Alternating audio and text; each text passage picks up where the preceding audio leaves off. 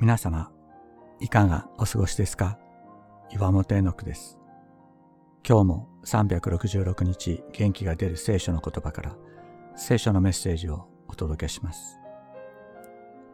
いちがつにじゅうはちにち、感情の暴走を抑える。私たちはどういう時に怒るでしょうか。自分や仲間、身内の者が攻撃され、戒められた時、あるいは自分の価値観や善悪の基準に反することをされたり、見聞きした時です。苦しい状況を変えられない時も、私たちは怒ります。怒りは現状を破壊することによって自己満足を得ようとする感情です。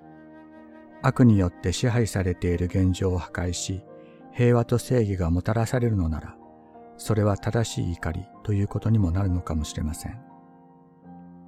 しかし多くの場合、怒りは自分の思い通りに物事を動かせない時の感情の暴走です。それゆえ、怒りは正しい判断を狂わせ、破壊することがその目的となってしまうことがあります。怒りとは何かを客観的に理解し、それを第三者的な視点から見ることができれば、感情が暴走しなくなるかもしれません。そうすれば、感情に流されずに正しい判断をすることもできるでしょう。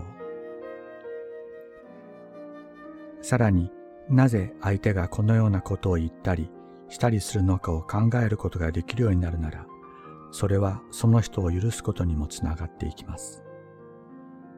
西洋のことわざにあります。すべてを知ることはすべてを許すことであると。深く知ることによって私たちは許しを知るのです。イエス様が私たちを許してくださっている。それは私たちの存在、私たちの弱さと情けなさのすべてをよく知ってくださっているからです。聖書は語ります。